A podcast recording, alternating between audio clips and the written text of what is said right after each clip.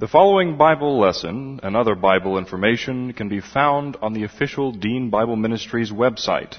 That's found at www.deanbible.org. That's www.deanbible.org. Or write to Dean Bible Ministries Incorporated. That's at address 5868 Westheimer, W E S T H E I M E R, number 461, Houston, Texas 77057. Dr. Dean is the pastor of West Houston Bible Church. And now, here's Dr. Dean with the Bible lesson. A couple of announcements for those of you who were not here for the congregational meeting on Sunday night. We did, uh, the congregation did approve by a vote of 33 to 4 to uh, go ahead and move to the new location off the Beltway. So we have to get involved in that. And, you know, I don't know the talent of everybody that's here, but I know that there's hidden talents uh, that some of you have in relationship to planning, moving, design, uh, interior decorating, uh, lifting things, hammering nails, painting walls. You've got great talents, and so if uh, if you've got any of these hidden talents, you can come out of the woodwork and let us know because uh, we just have a lot of things to to pull together to uh, make this move. And Doug's sort of ramrodding. Doug Karn is ramrodding the whole uh, thing and trying to organize it. So we need a lot of prayer because there's a lot to do. There are a lot of details.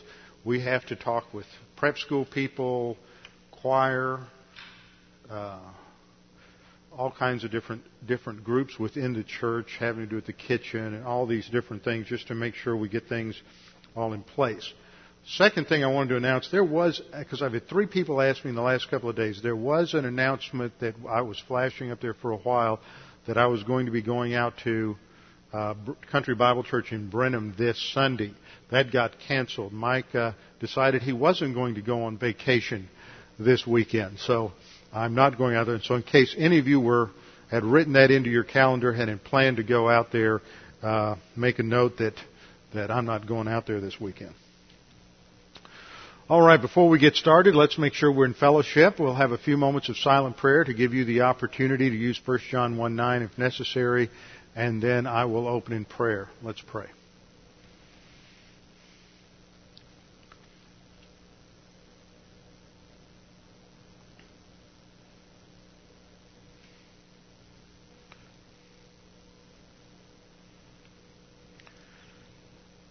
Father, again, we thank you for the provision that you have given us in this new location where we can move and that will be ours 24-7. Father, we pray that you would continue to provide for us. We thank you for the way you have already provided so richly and abundantly in terms of the financial needs of this congregation and we just continue to trust you to take care of every need.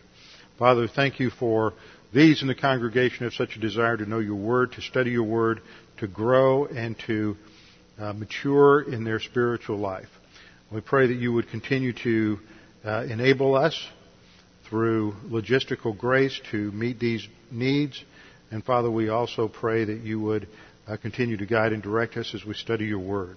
Now, as we open Scripture this evening, we pray that God the Holy Spirit, who indwells us, fills us, and teaches us, will help us to understand your word and how to apply it in our own thinking, our own lives, and indeed in our own society.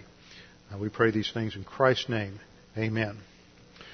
We're in Genesis 19. Genesis 19, although we may not even get anywhere in Genesis 19 tonight.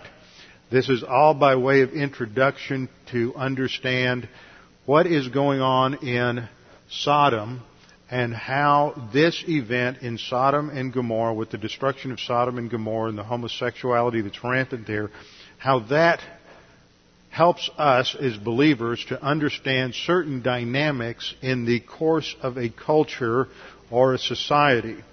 And we'll finish up tonight by going to Judges 19 actually, which is a, a parallel chapter. In Judges 19 you see the same dynamics going on. There's tremendous parallel between the two. uh, episodes in Genesis 19 and Judges 19, but both of these are inserted into the scripture for a specific purpose, and that is that they depict for us what happens when a society, when a culture completely gives itself over to pagan thought, then how self-destructive that is. See, the Bible not only teaches us about man's condition as a sinner and the need for salvation, and that God provides salvation through the Lord Jesus Christ, and that there's only one way to salvation, and that's by faith alone in Christ alone. But the Scripture teaches us how to think about every dimension of reality. And whether that has to do with more academic disciplines such as uh, physics or geology or history or uh, even theater and drama and art and music, uh, the Bible also teaches us how to think about government, how to think about politics and law. The Bible gives us a world view and a framework for understanding uh, all of culture and all of society from a biblical viewpoint. In fact, there was a study that came out about a week or two ago called the Barna Report. George Barna has, is a sociologist who's a evangelical and has been tracking trends in the church and in religion in America for some 20 years, published a number of books, has a, a large organization that conducts numerous surveys and studies.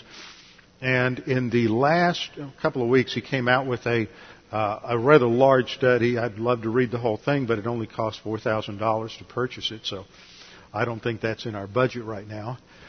But he is sending out newsletters, email newsletters every week. You can also go to his website and read these articles. They're quite uh, interesting.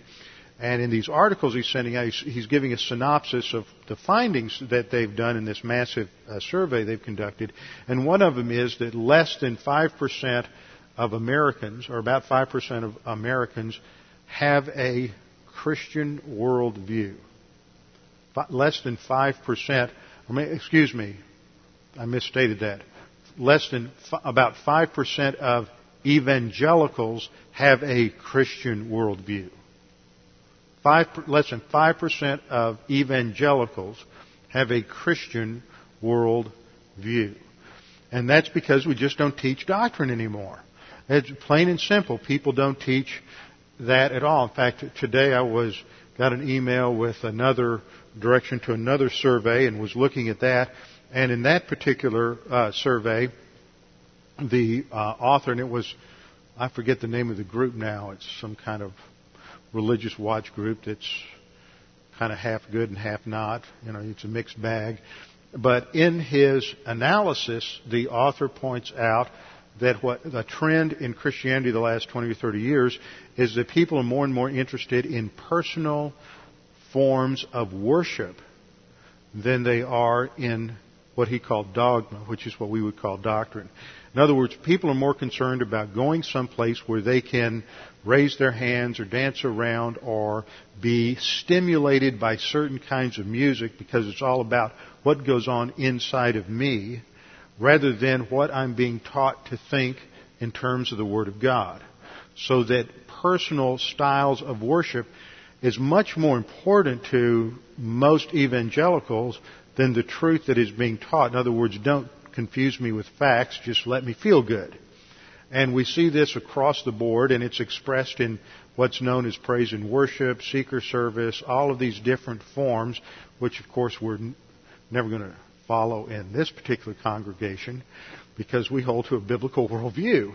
And we have to use a biblical worldview in order to analyze what's going on around us.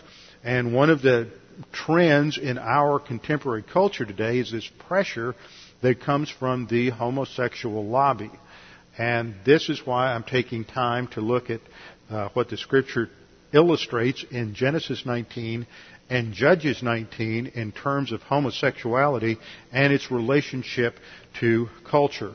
And last time I started off by looking at this well-known uh, description of the decline of nations, the cycle of civilizations, as first articulated by a classics professor named Alexander Tyler in 1787. And this is the standard cycle of civilizations. He was asked the question about uh, what contributed to the fall of the Athenian Republic, and he replied with this statement From bondage to spiritual faith, from spiritual faith to great courage, from courage to liberty, from liberty to abundance, from abundance to complacency, from complacency to apathy, from apathy to dependence, and from dependence back into bondage. And so you have this ongoing cycle of civilization that is apparent in numerous civilizations and cultures. You can take this as a blueprint and just lay it over numerous cultures in the course of time. And of course, when we look at this from the perspective of what the Bible teaches, we would understand bondage to mean not only bondage in terms of physical or economic slavery to another nation or another culture or another people or ethnic group, but that we would relate this to spiritual slavery, enslavement to our own sin nature. That's, of course, what Jesus was referring to when he had made the mention uh, of the fact to the, to the Pharisees that uh, you shall know the truth and the truth will set you free. And they were all upset about the fact that, well, we're free. Well, they actually weren't. They were in bondage to their legalism, in bondage to their sin nature, in bondage to Rome, and they were uh, unwilling to face that. So we see this cycle as people come out of of bondage, they focus on a spiritual faith or a spiritual truth, a spiritual reality, and this then gives them courage because courage comes from your spiritual life, and then that moves towards uh, liberty.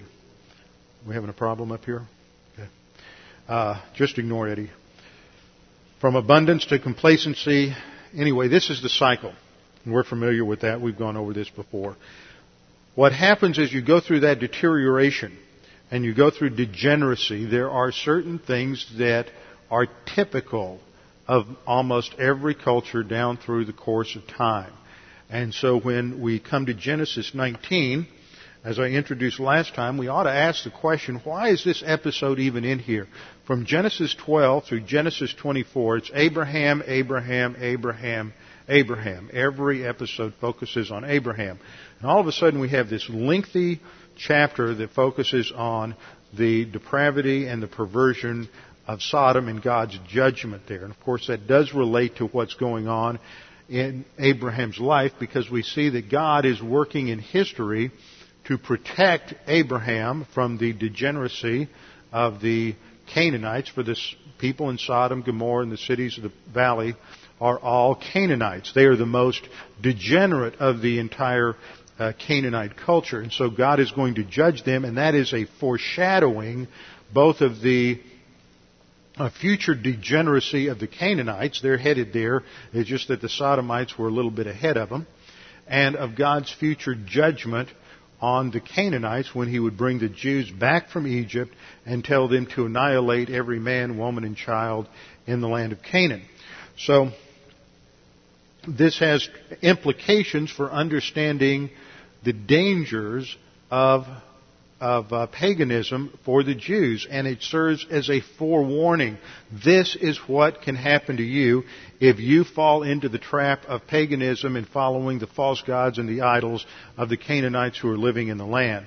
And in fact, what we will see tonight when we jump over to Judges 19 is that's exactly what did happen when they got into the land and they refused to fulfill God's command to annihilate every man, woman, and child among the Canaanites, they began to peacefully coexist and then they began to intermarry with the Canaanites and before long the society among the Jews was no longer distinct as it had been mandated under the Mosaic Law, but now they were living, acting, and thinking in ways that were no different from uh, those around them. And we see the same dynamics going on in our own culture as we look at the history of the United States and the impact of biblical Christianity on the United States, we see that it has shaped our views of social institutions.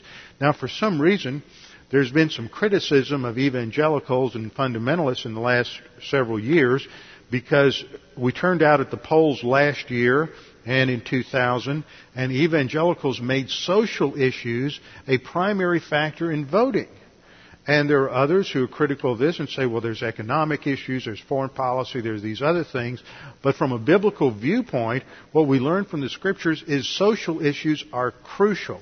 In fact, what we learn from the Bible more than anything else, it is spiritual issues that drive the economy. It's spiritual issues that drive politics and the understanding of law. And this is why God pointed out to Israel when he, you go, read through the cycles of judgment as we did the last couple of Sunday nights in Leviticus 26, that God makes this connection that if you obey me, you will be prosperous economically.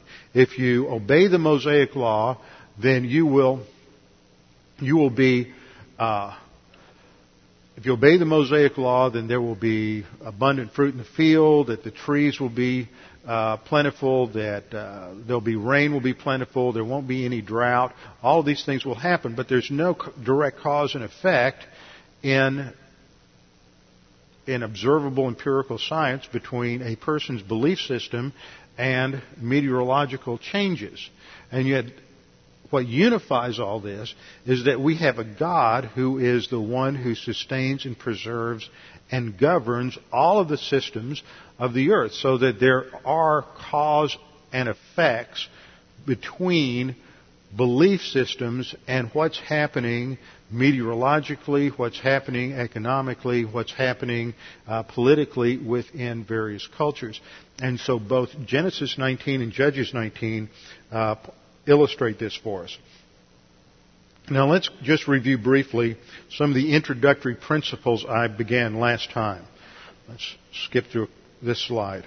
In 2504 BC, we have the episode of the Noahic flood. Now I'm taking a precise date, assuming there are no gaps in the genealogies. In fact, I, I, read a highly technical article that came out in an Answers in Genesis journal called TJ this last week. If any of you want to get online, you may be able to download that off the answersingenesis.org site.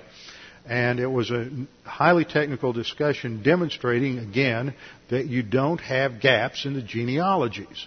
Uh, there is one instance, we studied this when we went through uh, Genesis 11. There is one alleged instance where there is what appears to be a name left out in Genesis that appears in the Luke 4 genealogy of the birth of Christ, but it's based on a textual error that entered into the transmission of the text after the New Testament, and it entered into the Septuagint. And I went through those arguments in the past. But if there are no gaps in the genealogies, then you can date the flood and you can date creation. And it may not be exactly 4004 BC, as uh, Bishop James Ussher uh, concluded, but it's pretty darn close. You're talking about a creation sometime, sometime between 4000 and 4400 BC, give or take a little bit, depending on how you add up the numbers. So we have the flood occurring in 2504 uh, BC, and then within a couple of hundred years, point, this was the second point, the Tower of Babel occurred about 2200 BC. And what happens between the flood and Babel is illustrative of the decline of culture, because in the flood, you had eight people get off the ark. They all knew that there was one God. They all knew who that God was. They all knew salvation. And they all understood grace. And within 300 years, you have a population that probably grew to two or three million. And in that period of time, you have the rise of idolatry, nature religions, fertility cults, uh, the, the deification of nature, and all of these other things. And then uh, you have the Tower of Babel incident, which pictures the human race rebelling against God, and then God shifting the plan to call out one nation, Abraham, and through nation, through Abraham, he's going to establish a counter culture. So, I went through this pretty uh, extensively last week. Point number one was the flood occurred 2500 BC, 2504. Point number two, the Tower of Babel occurred about 2300 to 2200 BC. Point number three, Abraham is born in 2166. Point number four, during this time, the human race expanded and you have the development of all of the idolatrous systems. Point number five, analyzed it spiritually, that during this time you went from eight people who were believers to two or three million who rejected truth. There were only a handful that continued to hold up the truth. So point number six, within three generations, Nimrod, the grandson of Noah, perverted the truth into the nature religions. Point number seven, this deterioration is described in Romans 7, 117 and following. All that just gives you the thought flow. And then point number eight, this was sort of a conclusion from those previous points. As part of the religious degeneration that takes place from the analysis in Romans 1, we see that the, first there is the defection from God. There is apostasy from the truth. But what goes hand in hand to that is a social and a sexual degeneracy. You can't separate the two. Once people depart from the truth of God's Word, it affects the social structures and it affects their view of sexuality. And that's part of why we're ending up in the way we do in this country, and we see that in illustrated in both Genesis and Judges 19. Now, we're cranking on a little new ground here. The ninth point is that as a result of this degeneracy, you develop either anarchy or tyranny. Why? Because what happens is there is a rejection of God as ultimate authority. And in the vacuum of God as the ultimate authority, something has to, has to move. If you're going to take God out of the picture, something has to become the ultimate authority, and it's always some element of creation, or it's some element of society, or it's some element of government. So you end up with one of two uh, polar opposites. You either end up with tyranny, or you end up with anarchy. The thing is, if you end up with anarchy, everything's in chaos and somebody has to come in and bring order. So once again, that is, goes right back to tyranny. And so there's some sort of bondage or tyrannical despotism that is established. And that's exactly what we see in the earliest civilizations. You go back to Egypt, you have the, the pharaohs from the earliest days, from the earliest dynasty, from the old kingdom, in the, in the first dynasty, the pharaoh is a god. And then you go up to the Mesopotamian kingdoms, and the, the, the leader, the king, isn't a god, but he is the uh, messenger or the mouthpiece of the gods. And throughout the ancient world, in the Hittite Empire, Assyrian Empire, the, the Mesopotamian empires with Babylon, and over into Egypt, all of these empires are built on tyrannical despots that go beyond anything we've witnessed even in the 20th century. So we can develop a couple of conclusions, two principles. Point number 10 is a uh, positive statement of the principle. As biblical truth impacts a culture, it transforms that society with biblical norms and standards establishment truth, and the result is stability, order, peace, prosperity, and cultural advance. Let me repeat that again before I comment on it. As biblical truth impacts a culture, it transforms that society with biblical norms and standards, establishment truth, and the result is stability, order, peace, prosperity, and cultural advance. The classic example of this is what happened during the Reformation. If you look at where Western Europe was and where the Roman Catholic Church had taken it in the late Middle Ages, that you had uh, a number of internal problems with society. People were basically downtrodden. You didn't have freedom.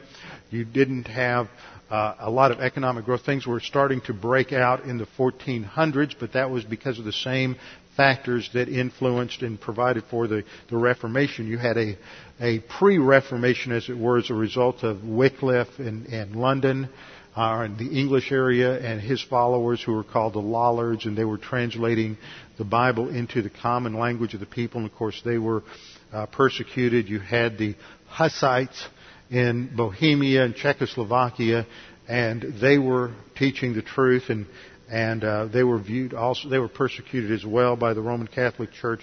But as the Reformation began to have its impact, you had an environment established in Western Europe for real freedom. And if you were to take a map, you can maybe imagine this in your in your mind. If you were to take a world map and you were to identify the nations where we have we've experienced in history the greatest levels of freedom, that would be, of course, North America, United States, Canada, Britain. These English-speaking countries are the countries historically that have had the greatest expression of freedom. Then you would go to the next level of freedom and you would identify other Reformation impacted nations such as Germany, Scandinavian countries, uh, Switzerland. Uh, these were areas that had an impact from the Reformation as well. Then the next tier is the Roman Catholic countries. And you have Spain and France and Italy and Eastern Europe and Southern Europe. And these nations never experienced the kind of economic freedom and prosperity or individual freedom that you had in either the Germanic countries, Northern Europe, uh, that was impacted by Protestant theology, or English speaking. And then you look at the rest of the world, and the rest of the world never developed concepts of freedom, never developed concepts of democracy, never had the kind of economic prosperity across the board available to every individual citizen that you have at the other end of the spectrum, for example, in the United States and British speaking countries. Now, what makes a difference? What makes a difference is ultimately theology. It's one of the most practical illustrations that theology matters when it permeates the culture. And what came out of the Reformation was that you had leaders who were taking the Word of God and using it to think through all the different areas of life. They were, they were using it. In fact, many of the fathers of modern science were as interested in natural science and, and science. Others were interested in law. It's, it's fascinating to study how many theologians over the years have been lawyers. Scofield was a lawyer. Da- uh, Darby was a lawyer. Uh, Calvin was trained as a lawyer. Uh, Luther's father wanted him to be a lawyer, but he went into the ministry instead. I mean, there's an interesting connection there, but but many of the founders of the foundation of Western civilization were uh, men who were devout believers in the Word of God, and yet they had a tremendous impact in their culture. In their culture, Isaac Newton you know, everybody knows about Isaac Newton and the apple and gravity. Isaac Newton wrote more about the Bible and commentaries on the Bible than he did about science. Of course, you'll never hear that in your biology class or physics class, but he, he did. And, and a number of these other uh, founders of, of modern science uh, were that way. They were uh, intensely interested in the scriptures. And uh, I believe it was Boyle, Boyle's laws, law in chemistry, Boyle used all the money he made to finance missions. I mean, these were men who were, who were understood that creation was all about what God had done, and then they studied creation itself from this biblical uh, worldview, biblical vantage. And that laid the foundation for modern civilization. And that foundation was laid in the 16th century, 17th century, and on into the 18th century. It wasn't until the shift from the 18th to the 19th century where pagan Enlightenment ideas began to permeate the university structure of Western civilization that you started to see the, uh, the foreshadowings of our collapse. So the principle is that as biblical truth impacts a culture, it transforms that society with biblical norms and standards and establishment truth, and the result is going to be stability, order, peace, and prosperity. On the other hand, you have the opposite. This is point number 11. As biblical truth is rejected and diluted, biblical norms become demonized. Have you noticed that? Lately? People who hold to absolutes are demonized. What kind of troglodyte are you? You think this is wrong. So biblical, as biblical truth is rejected and diluted, biblical norms become demonized, and the result is social instability, disorder, chaos, a loss of prosperity, and cultural decline. Just think about it sometime when I was up in the Northeast uh, one of the things we noticed was how much homosexual themes dominated in on Broadway. And when you compare what is what passes for good theater and received Tony Awards in the last 10 years compared to what was produced 50 or 60 years ago, it becomes evident of the impact that this worldview shift has on just, you know, just good taste and the advance in culture. Go to, go to an art museum and look at the great artworks that came out of the Reformation period up through the Enlightenment and compare that to, uh, you know, some of the modern art that came out in the 20th century because it's an expression of worldview. So the principle is as biblical truth is rejected, it ricochets and bounces off of everything in the culture so that everything deteriorates. And if you want to know why we have Supreme Court rulings today that take, this, take the Ten Commandments out of the courtroom, but then in what seems a very inconsistent manner say it's okay for it to be outside, and you have other decisions that are made about taking prayer out of the classroom and removing Ten Commandments from any display in the classroom or discussion about God or even creation, you, to understand that you have to go back and see how pagan thought has permeated culture for the last uh, couple of hundred years. But it always degenerates. And the classic book in the scripture that describes this is the book of Judges, where you have the Jews start off where they're victorious, they're conquering the Canaanites, they're having victory, and that's in the first chapter. Then by the end of the first chapter, they're compromising. They're not annihilating all of the Canaanites. And then by the time you get to the end of Judges, they're not any different from the Canaanite cultures that they're supposed to destroy. And we see the same kind of progression in, in this society when you look at uh, American culture in the 1600s and how it was impacted by uh, biblical teaching and biblical theology and compared to where it has come today, we see the same kind of digression. Now, what are the dynamics for this? Well, this is the next point. Point number 12. That is that we have to recognize that there are biblical norms of divine establishment. There are biblical norms of divine establishment that God built into creation. These are established for everyone, whether you're a believer or an unbeliever. And let's just review these. The first is the, the uh, institution of individual responsibility. This was established before the fall. God established a test for man in the garden and prohibited him from eating of the fruit of the tree of the knowledge of good and evil. In individual responsibility, or we could even say individual accountability, we recognize that man is accountable to God for his decisions.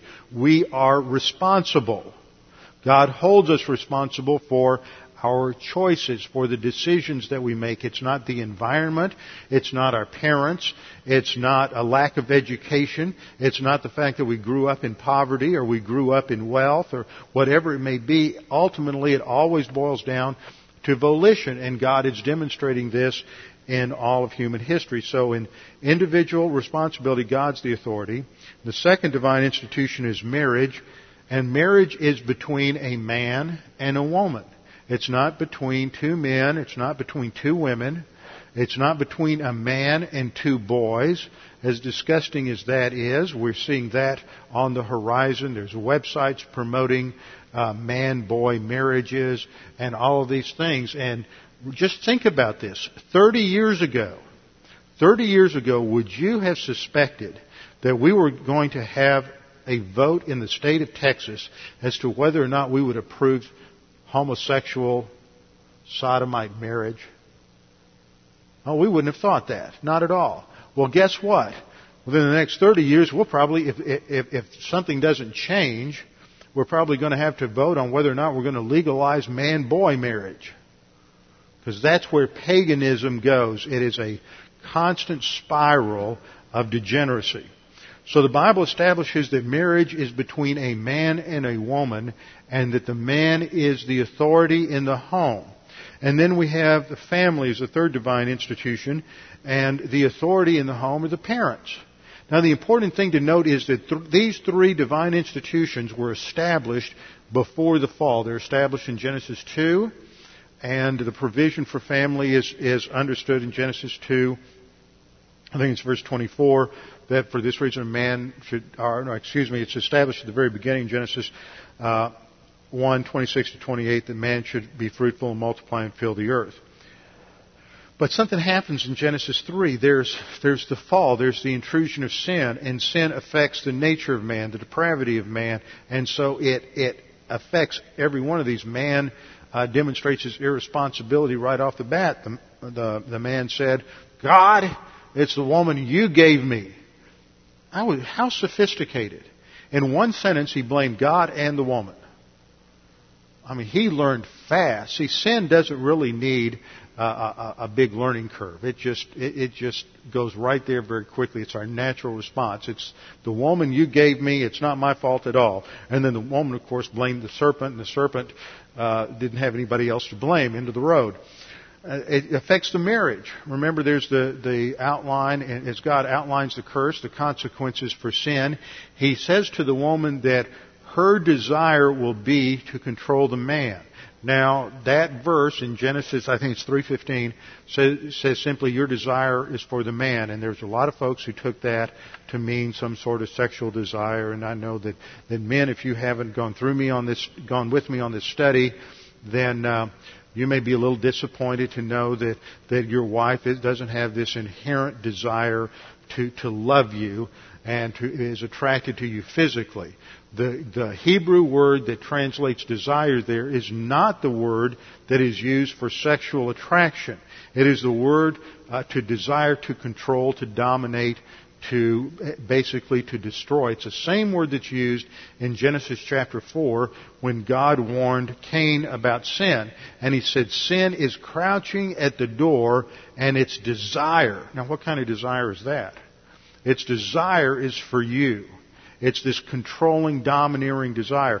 And then, of course, uh, God also said that the man will want to rule over you. So embedded in the curse is the war of the sexes. And that has a role to play in paganism and the deterioration of a culture because what happens in paganism is you, you have the pressure of role reversal. And in paganism, without grace, you either end up with male dominance and tyranny, or you go to the other extreme and you end up with female dominance and tyranny, and there's no understanding of grace within the proper role distinctions that God established for the husband and the wife.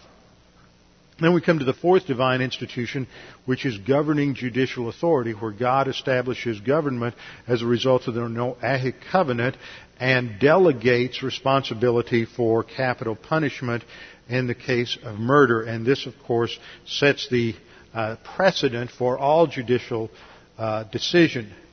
This the authority in government, uh, the, the, um, the judiciary, the authority in the judiciary is whatever government there may be, depending on the time, the place, and national entity. Then you have the fifth divine institution, which has to do with nations. This is when God divides the people into tribal or ethnic groups as a result of the uh, the problem at the Tower of Babel. Now, the authority over the nations, once again, is God, because God controls the heart of the king, Proverbs says. So you have, once again, everything goes back to God. These are the divine institutions. Once these divine institutions are violated, society begins to break down. When you get into internationalism, you start having things happen like we've had recently where Supreme Court justices seek precedents for their decisions not from our own case law and from our own history, but they say, oh, well, what are they doing in Europe? What are other nations doing? And they try to substantiate their decisions on the basis of other nations and they violate that and this imports pagan ideas from other nations into our uh, legislative framework.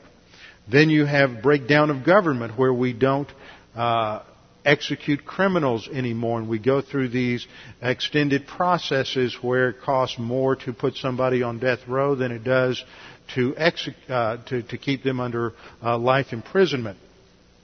family breaks down. So the parents are going in different directions and there's no authority in the home. They're not at home to establish and teach authority, so there's a breakdown in the home. And when the children grow up and hit adolescence, uh, you know, they fragment in 25 different directions as they go through hormonal convergence, and everything just goes wacko and they don't have any basis for understanding authority. And because of that, society begins to break down. You have problems with drugs, you have problems with gangs, you have problems in, in uh, ed- education, uh, breakdown in the schools, all of this because there's a breakdown of parental authority. Most of the problems in education would be resolved today if parents would simply fulfill their God-given responsibilities to teach discipline to their children. Then you have marriage. You have the, one of the highest divorce rates in history in the United States. Why? Because women want to do what they want to do and men want to do what they want to do and they follow the lust of their own soul and everybody's doing their own self-absorbed thing and they can't live together as a team and even when they do live together it's not as a team it's as two people who happen to be instead of two people in one car going down the highway it's two people in two separate cars who happen to be driving down the highway in the same direction but there's no real unity in the relationship. And so when they hit a speed bump, one goes one way and one goes the other way, and then they find somebody else for the next 10 years. And then we get to the first divine institution, which is individual, our which is individual responsibility. Now, marriage also breaks down because you have the problem of, of, sexual perversion that enters in, and sexual perversion is an outgrowth of self-absorption. Remember, self-absorption is a key element in arrogance. So the more arrogant a culture becomes, the more they're divorced from God, the more self-absorbed they are, the more they're interested in their own sexual pleasure. And with this a hyper attention to their own sexuality, you see a breakdown in, uh, in marriage. So, let's move to the next point. This just summarizes divine establishment. Point 12. Point 13. As society utilizes and applies establishment principles, it's going to stabilize, strengthen, and prosper. But, point 14, when a society rejects these norms, it's going to fragment destabilize, and lose prosperity. It all starts falling apart. Classic examples are the two chapters we're going to, we're, we're going to look at. Now, Sodom, this is point 15. Point 13, as a society applies establishment principles, it stabilizes, strengthens, and prospers. Point 14, when a society rejects establishment norms, it fragments, destabilizes, and loses prosperity. Point 15, Sodom is a picture of what happens at the end of the cycle. Let's just pull some principles from the overall chapter. First observation. People are viewed in terms of how they can be used for the benefit and pleasure of others. As soon as these two angels, these messengers who look like human beings, go into Sodom, what happens?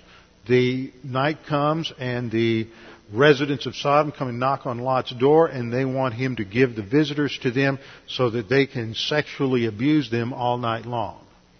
You see, in a, in this pagan culture, people are viewed only in terms of how they can be used for benefit and personal pleasure of others. I'm not going to be interested in you for who you are, but only for what you can do for me how you can give me pleasure, how you can make me successful, because it's all about me, and that's our culture today. Second observation. Women and men are no longer viewed as individuals in the image of God. They are simply sex objects, objects of pleasure. And we see this again and again. We want to know where in the world did we get all this abuse? I know there was abuse in the 50s, there's abuse in the 40s, there's always abuse. But abuse reaches a dominant scenario in a culture when the vast majority of the people are operating on paganism. You always have some people in a culture who are unbelievers and operating on paganism, and there's going to be abuse, there's going to be physical abuse, sexual abuse, and, and self-absorption. But when it reaches a critical mass like it is in our culture, it's because the vast majority of people are so immersed in self-absorption and seeking personal pleasure so that they can validate their existence right now that you have this, this d- deterioration. Third observation. as paganism dominates a culture, there is an increasing connection between sex and violence. Where was all this S&M stuff 20, 30, 50 years ago? Oh, some people say, well, we're just under the covers somewhere. Well, no, there may have been examples of it, but it's not like it is today. When you look at the, the stuff that goes on on the internet in terms of the popularity of pornography and all the sexual perversion that, that takes place there, it's just astounding. You go, and it's worse in Europe. I haven't been to Germany, I don't know, in many years, but the people I've talked to have gone over there. What's available on just standard cable in Germany isn't even uh, available on uh, paid, you know, paid pornographic channels in the U.S. I mean, it's so perverted, but it's just standard fare for everybody. And what we've seen as our cultures have become more perverted is this connection between sex and violence, the increase in, in physical abuse. Fourth observation, sexual violence and abuse of women and men increases and becomes normative in a culture. And that's what you see in both Genesis 19 and Judges 19 is this is just viewed as normal procedure. Uh, let that person come on out so we can abuse them all night long. We, we can have a gangbang rape all night. That's what it, that's what happens in both of those chapters and is a depiction of how degraded paganism becomes. Fifth, there's a rise of criminality with little concern for the victim. How modern does that sound? You know, we're more concerned with the criminal and his rights than we are with the victim and what was taken from them today. And that's exactly what you see in both of these scenarios is that there's no concern for the victim. The victim simply exists for whatever personal pleasure and benefit uh, the criminals can get out of the whole thing. So there's a rise of criminality with little concern for the victim. Okay, sixth, homosexuality and bisexuality. This is what happens in Judges 19.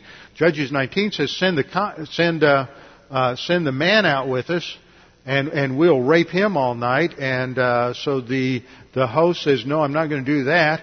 But go ahead and take his concubine and take his daughter. See, it doesn't matter whether it's a male or a female, just whatever, in order to satisfy our sexual gratification. So homosexuality and bisexuality, as well as sexual gratification outside of marriage, are accepted and approved. These become normative in the culture. It is so common today for people to just live together before they get married. It's extremely rare for people to remain chaste until they get married without living together. Let's try it out.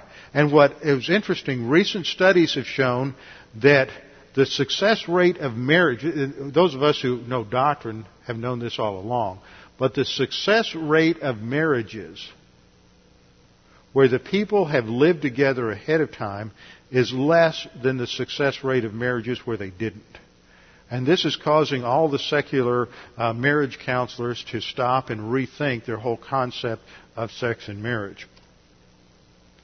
Uh, seventh, this emphasis on personal gratification is the eventual result of an increase in self-absorption and self gratification that at its roots destroys the possibility of a healthy society.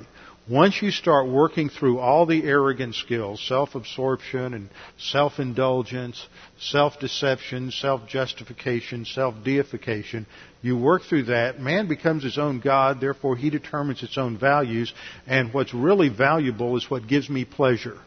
And that begins to dominate everything. And of course, we're living in a postmodern age. If you know anything about postmodernism or existentialism, what gives you meaning and significance in life is just to have an experience, any experience, that will somehow validate or give meaning to my life. So it's all about emotion. It's all about my own personal feelings. This is what you see in, in modern forms of Christianity and the emphasis in, in a lot of the, uh, the worship that goes on today. It's what, what did the study say that I quoted at the beginning? An emphasis on personal styles of worship. It's not about truth, it's about me. Well, that's all part of it. So as uh, personal gratification is emphasized, then it's just it's just a natural result of, the, uh, of self-absorption, and it destroys a healthy society. And then finally, we have to recognize that sex was not only designed for pleasure but for procreation. Think about this: sex is designed for pleasure.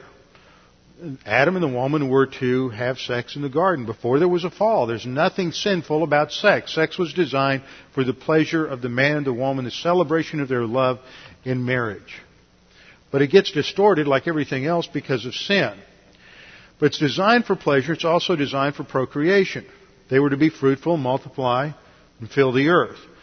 When you talk about procreation, you're talking about the next generation, and the next generation, you're talking about the future. So procreation looks to the future of the race and the future of society. But homosexuality ignores the future and is willing to sacrifice the future for the pleasures of the present. It's so concerned with fulfill my gratification and lust right now that I'm willing to sacrifice the future generation, because of course homosexuality can't, can't produce the next generation. I'm willing to sacrifice that for my own personal gratification today. Now, Sodom pictures the end of the cycle. This is the most perverse culture that we've seen in human history, and so God, uh, it was necessary for God to judge it and to destroy it. That is our next point. Point number 16. The problems in Sodom and the cities of the plain are a microcosm of what's going on in the broader Canaanite culture as a whole and where that's headed. So Sodom is just a microcosm of the whole Canaanite culture, which is so perverse.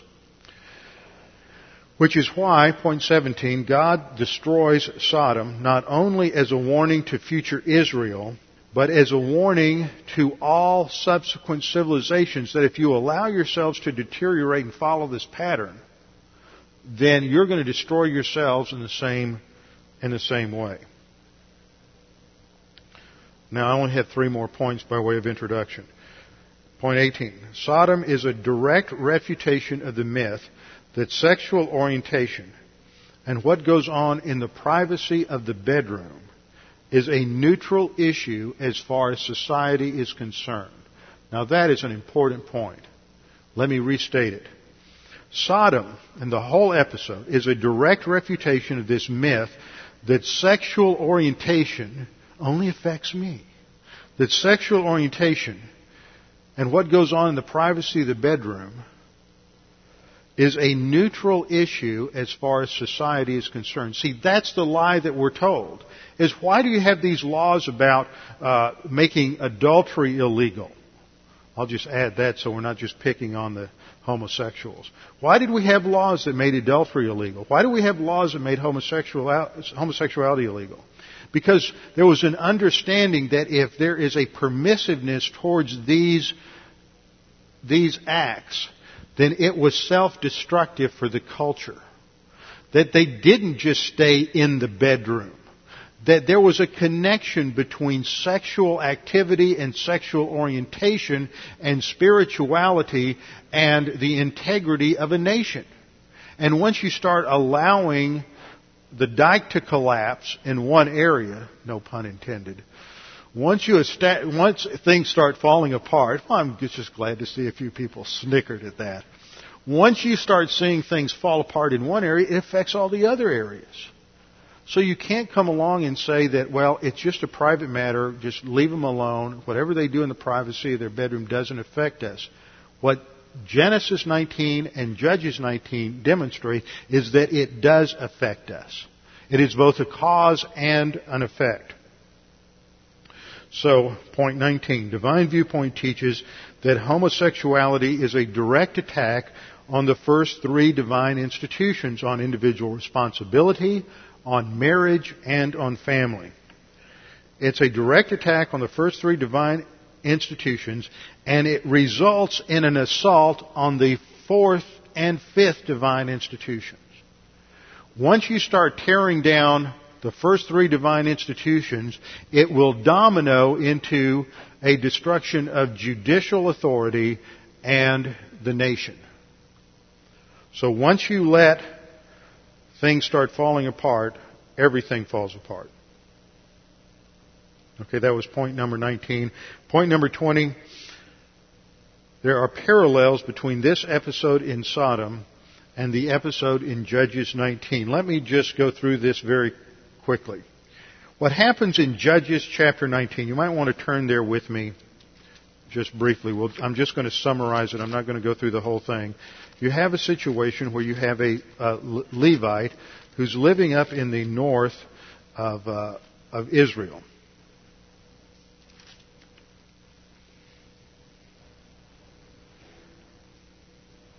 And there's a reminder in the first verse. It came to pass in those days when there was no king in Israel that there was a certain Levite. Now, if you know anything about Judges, the key verse that's repeated twice is in uh, Judges, I think Judges 17, I don't remember the verse in Judges 20. There was no king in the land. Everyone did what was right in their own eyes. It's a classic example of what happens under moral, uh, moral relativism. And so we're reminded of that principle just by the statement in the first verse that there was no king in Israel. That there was a certain Levite staying in the remote mountains of Ephraim, and he took for himself a concubine from Bethlehem in Judah. So he heads south and he takes a concubine. A concubine's not a wife. She had a legal status. She's not just a live-in lover. She had a technical legal status, sort of uh, a wife one step removed. And she's immoral, which is just shows you how how totally perverted this culture in Israel had become. He takes this, this uh, uh, concubine rather than a wife, takes her back home, and then she commits adultery on him. She just becomes a prostitute uh, and starts running around on him. And finally, she just leaves him and goes back home in Bethlehem. So he gets up and he goes back south to Bethlehem and is going to get her. He stays at the father's house for three or four days, and the father says, when he gets ready to leave, the father says, don't go now, stay another day. Uh, then when he gets ready to leave on the fifth day, the father said, don't go now, stay another day. And finally he says, I've just got to go. Now all of that just sets up what happens. He waits so long to leave in the day that he can't get very far, and he comes up to Jerusalem. Now if you know anything about Bethlehem and Jerusalem, they're only about five or six miles apart. They're very close. They're, they're within ten miles of each other. So he didn't get very far because he started so late in the day, and he starts to turn into Jerusalem, which is called in this passage uh, Jebus. And we're told in verse 10 that he came opposite Jebus, and in verse 11 they were near Jebus. The day was far spent, and the servant said to his master, Come please, let us turn aside into the city of the Jebusites and lodge there. Now the Jebusites were Canaanites. They were pagans. They weren't Jews. But his master said to him, now we're not going to stay in a city of foreigners. We're not going to stay with the pagans because that's dangerous.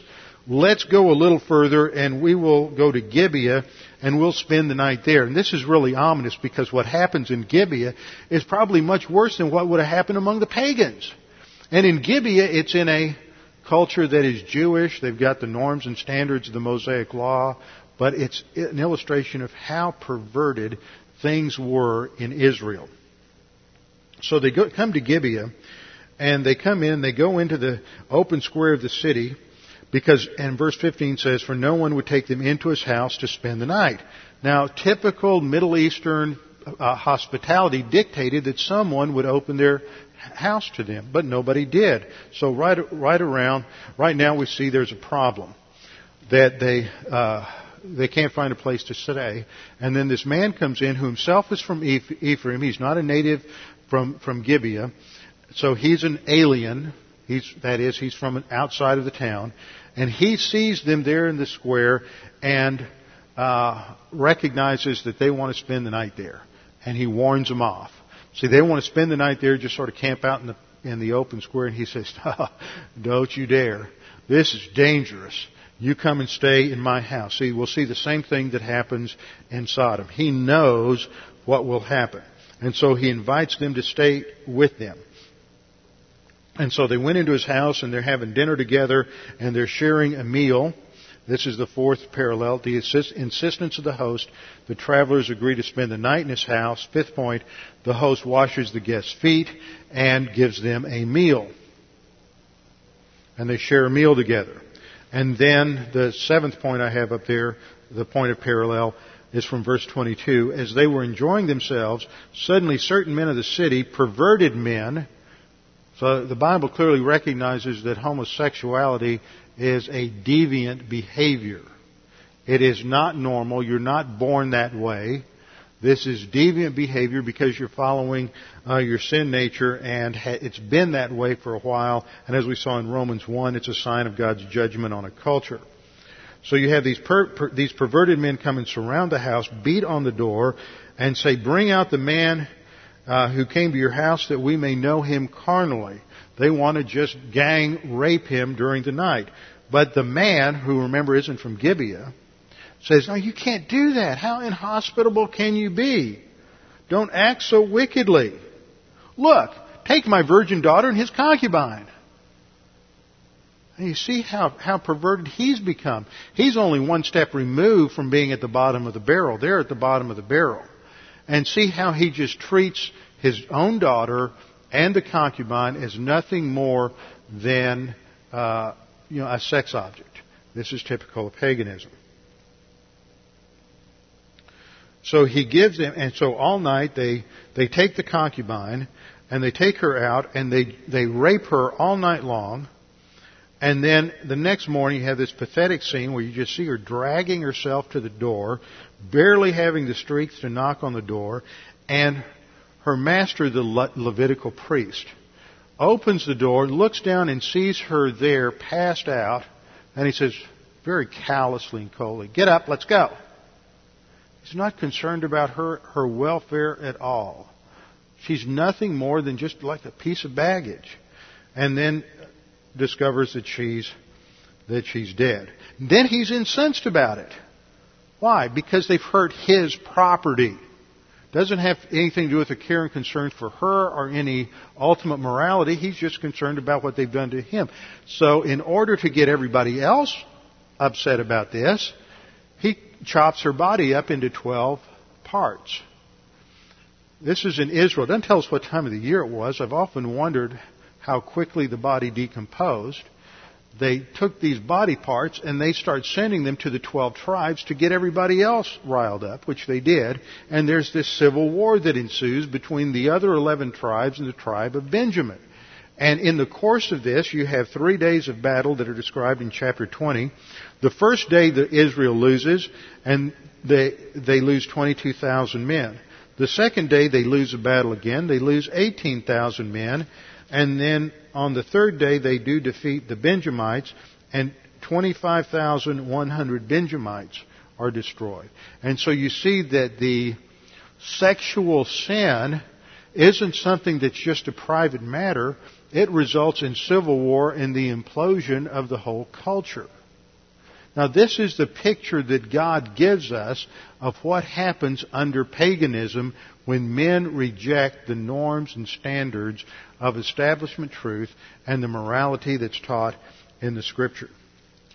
That sets us up. Next time we'll look and analyze Genesis 19 to see what's going on there. And then we're going to draw principles from that and look at the dominant myths that are promoted today in our culture about homosexuality, and that's going to be a little technical. I'm going to try not to make it dry, try to boil it down, but we need to hear some of this stuff. There's too many people you run into. Uh, it's a conversation I had just about three or four weeks ago, and I was talking to an individual, and they said, "Well, it's just accepted reality that that people are born uh, homosexual or heterosexual. That's just the way it is." And I said, "In fact." the the people who conducted the studies that that is allegedly based on don't even agree that that's a legitimate conclusion. But yet this is how it's been presented in the media. So we'll look at about nine or ten myths related to homosexuality and debunk them because we as believers need to understand what's really going on and we build this whole thing from a framework of a Christian worldview. Okay, next time we'll get into it a little more with our heads bowed and our eyes closed. Father, we thank you for the opportunity to study your word, for the way your word is so uh, perspicuous that it helps us to understand the trends of history the trends of culture, the impact of pagan thought on a society. Father, we're indeed grateful that we have your word that, that strengthens us, that gives us hope and confidence, and that we have your faithfulness to rely on. That you are indeed a good God and a gracious God. You have provided salvation for us, and that no matter how horrible things may appear in our own culture, no matter how how we may observe the deterioration of, of the culture around us, we know that you are the God of history and you are in control. And that gives us uh, confidence and it gives us peace. Father, we pray that you would help us to understand the things we study this evening, understand our culture, that we may be like the men of Issachar in Second Chronicles, men who understood their times. We pray this in Christ's name. Amen.